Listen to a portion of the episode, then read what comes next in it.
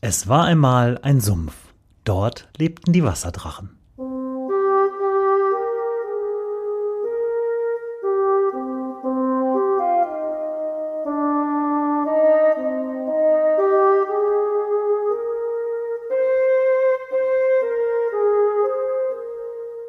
Wo die Wasserdrachen wohnen. Folge 8.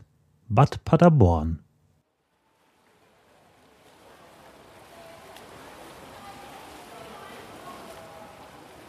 Für die heutige Folge habe ich mich dem schlechten Wetter angemessen an einen tropisch warmen Ort zurückgezogen, nämlich äh, der Schwimmoper und werde euch heute was über die Paderborner Bädergeschichte erzählen.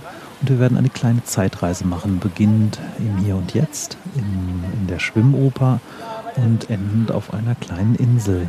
Äh, und äh, zum Schluss werde ich auch noch die äh, Ergebnisse der Weihnachtsumfrage erzählen und ein bisschen was dazu sagen, wie in diesem Jahr ähm, welche Folgen hier zu Gehör gebracht werden.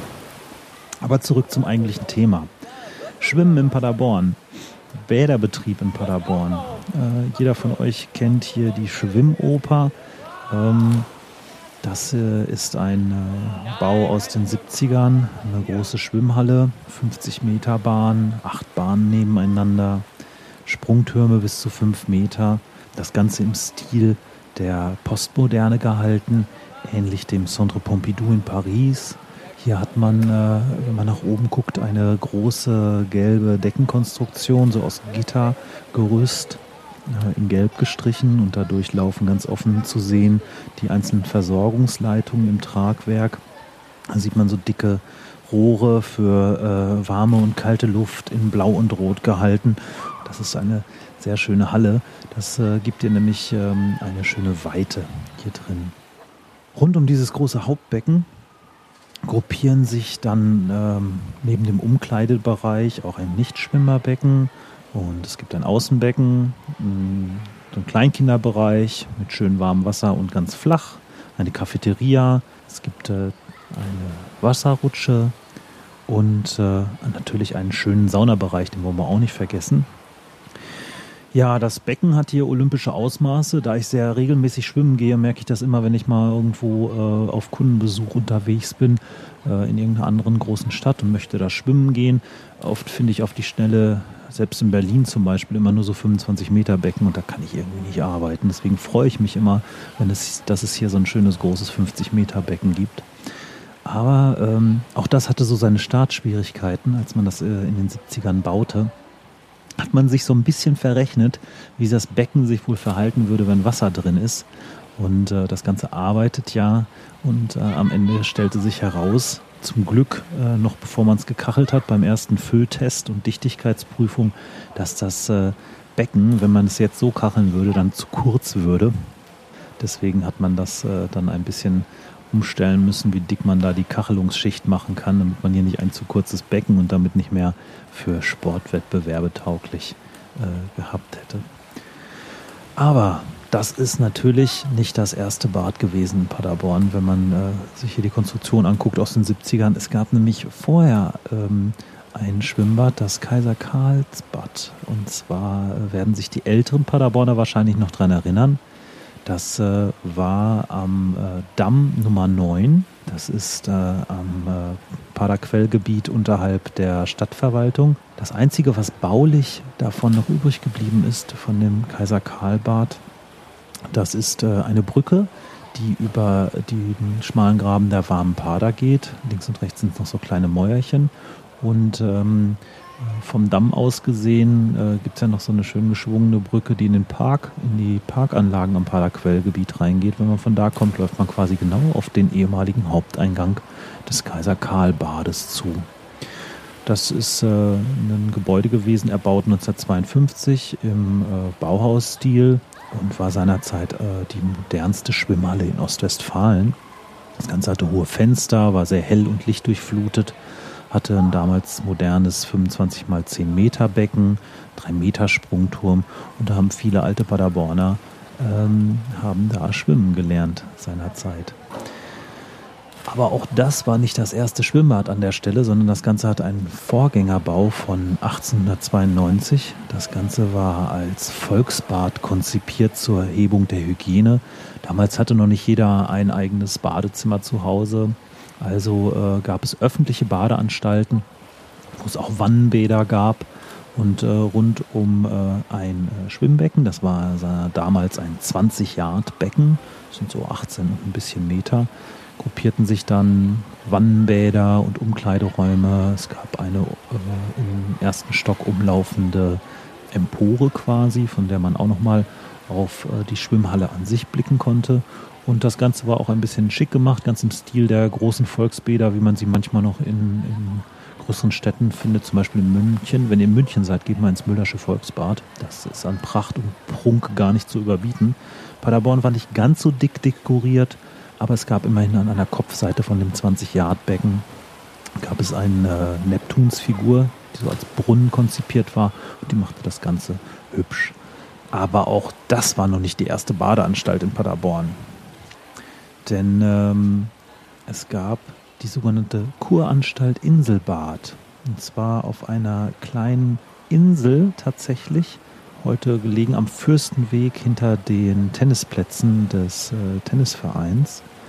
Und äh, das liegt in so einem Winkel zwischen Rotebach, der Mündung des Rotebachs in die Pada. Und das war seinerzeit ein sumpfiges Gelände und äh, tatsächlich eine kleine Insel.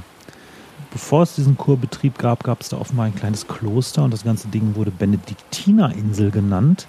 Aber nach der Entdeckung der Quelle dort äh, hat ein Herr Evers dort äh, das Ganze gekauft und einen kleinen Badebetrieb und äh, eine Gartenwirtschaft gegründet oder eröffnet in den 1840er Jahren.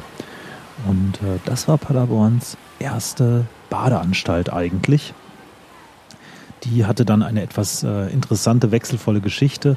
1858 kaufte das nämlich ähm, der Kommerzienrat Wieserhahn aus Dortmund, weil seine Frau Ottilie dort erfolgreich ein Lungenleiden äh, kuriert hatte und ganz begeistert davon war und äh, hat dann ihren Mann überredet, dort ein Kurhaus zu bauen. Da wurde dann auch das erste richtige Schwimmbecken gebaut, ähm, nebst Wandelkolonnaden und einem kleinen Garten. Und das war ein Becken, das war schon stattliche 25 mal 10 Meter groß. Der Kurbetrieb hatte ein kleines Problem. Die äh, Herr und Frau Wieserhahn konnten sich natürlich nicht persönlich darum kümmern, sondern haben dann äh, verschiedene Administratoren da eingesetzt, die das Ganze aber so ein bisschen nach eigenem äh, Gutdünken und ähm, zur eigenen Versorgung äh, betrieben. Und äh, die Kurgäste wurden auch immer wieder behelligt durch äh, vergnügungssüchtige Paderborner, die nämlich an Konzerttagen da das ganze Kurhaus verstopften und äh, im großen Kursaal ähm, dann rauchten und spielten und tanzten. Und äh, die Kurgäste waren immer froh, wenn sie dann wieder zu Hause waren. Und so geriet der Kurbetrieb da langsam ins Stocken. Und das Ganze war nicht so besonders schick. Dann kam aber 1878, wandelte dann Dr. Wilhelm Brüggelmann, äh, ein Lungenarzt, der hat sich der ganzen Sache angenommen und wandelte den offenen ähm, Badebetrieb da in ein geschlossenes Sanatorium um. Und äh, der hat auch ein ganz interessantes Buch zugeschrieben, aus dem ich mal kurz was zitieren möchte. Ähm, erstens erzählt er da viele Sachen äh, über den Kurbetrieb selber und seine ganzen Methoden und wie er das alles so sieht. Aber er erzählt auch interessante Sachen äh, von Paderborn. Das Paderborner Jammern, das viel beschworene und ständig bergauf gehen und äh, auch über Neuerungen äh, meckern, ist jetzt nicht etwas, was erst in den letzten Jahrzehnten entstanden ist, sondern geht schon weiter zurück. Und das fand ich ganz spannend in dem Buch von Herrn Brüggelmann, das da heißt Die Kuranstalt Inselbad bei Paderborn. Ein Führer und Berater für den Kurgast, zugleich eine kurze Darstellung meiner An Ansichten und Behandlungsmethoden. Das äh, ist von 1882 und erschien bei Schöning hier in Paderborn. Und äh, das gibt es auch äh, online im Internet anzugucken. Das werde ich auf jeden Fall verlinken in den Show Notes. Da stehen sehr interessante Sachen drin. Und um mal so ein bisschen den Ton mitzukriegen, von damals habe ich hier ein kleines Zitat rausgesucht, dem er nämlich beschreibt, was passierte, nachdem er die ganze Kuranstalt ähm, dem äh, Partyborner Entriss. Statt nun eine solche durchaus korrekte Einrichtung mit Freude zu begrüßen, Gebrauch von ihr zu machen und sich zu freuen, dass die Anlagen des einzigen feineren Etablissements, welches Paderborn besitzt, trotz seines veränderten Charakters, dem besseren Publikum für eine Bagatelle geöffnet blieben, tauchten alsbald die widersinnigsten und gehässigsten Gerüchte über diese Exklusivität auf. Das Kinde mit dem Bade ausgießend wurden alle neuen Einrichtungen, gleichgültig ob verstanden oder nicht, in der lieblosesten Weise bemängelt. Die volle Schale des Zorns aber wurde über den Urheber all dieser Anstrengungen ausgegossen, über mich. Indessen, wie alles Gute und Richtige im Leben sich immer zuletzt Bahn bricht, so änderte sich allmählich bei vielen meiner jetzigen Landsleute der Sinn. Sie sahen ein, dass der so sehr geschmähte und verlästerte Direktor doch am Ende nur seine Pflicht gegen die Anstalt und seine Kranken tat, indem er bei diesen Anordnungen beharrte und das bessere Publikum erkannte an, dass in dem dadurch absolut kein, dass ihm dadurch absolut kein Schaden, sondern lediglich Vorteile erwuchsen. So kam es denn, dass schon das Jahr 1881 das von Abonnenten aus Paderborn und Umgebung bestbesuchteste war, solange das Etablissement besteht. Ja, der arme Doktor hat da erstmal anscheinend ein bisschen in die Scheiße gegriffen und nicht damit gerechnet, dass die Paderborner ihr Kurhaus äh, doch ganz gerne nutzten anscheinend. Leider ist von all dem heute nicht mehr viel übrig. Das Einzige, was man noch sieht, ist an der Ottilienquelle, ist, äh, sind die Ausmaße des Beckens. Da gibt es nämlich eine, äh, das Becken hat man nur halb zugeschüttet und man sieht noch diese 25 mal 10. Ähm, das ist so ein bisschen wie so ein Mini-Park fertig gemacht. Und in den 80ern hat man auch die Ottilienquelle ähm, neu gefasst. Ähm, das ist äh, eine Mineralquelle. Da wurde auch bis in die 60er hinein richtig Mineralwasser abgezapft. Aber äh, auch da passieren äh, interessante Sachen.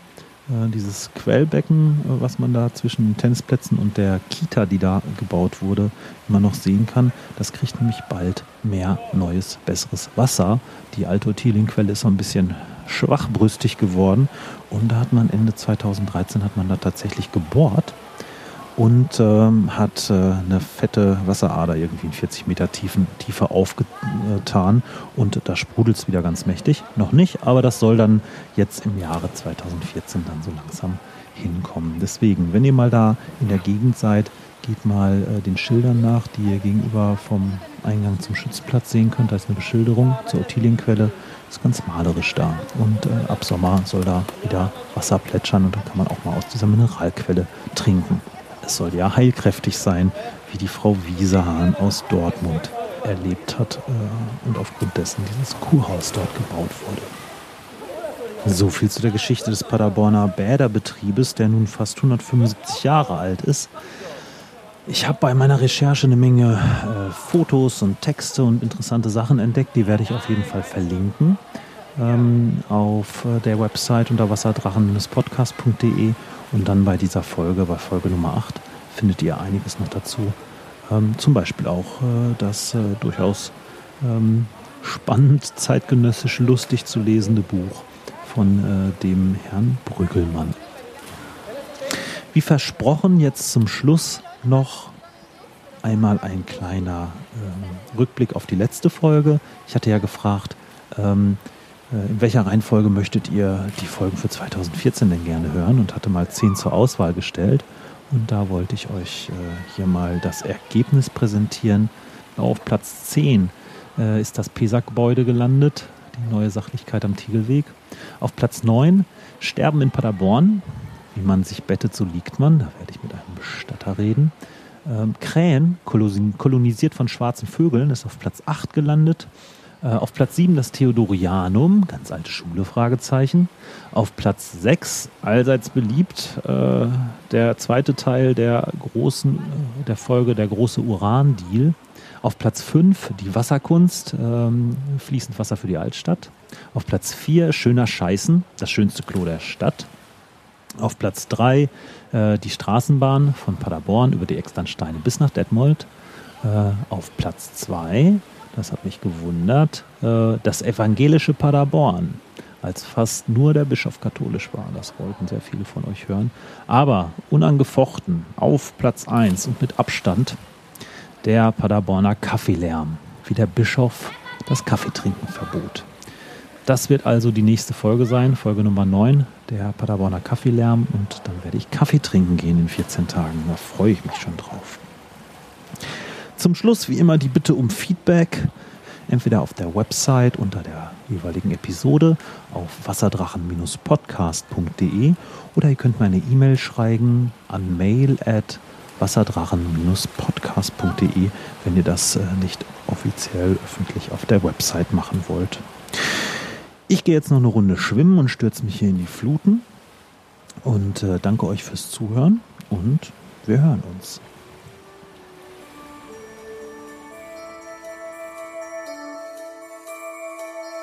Musik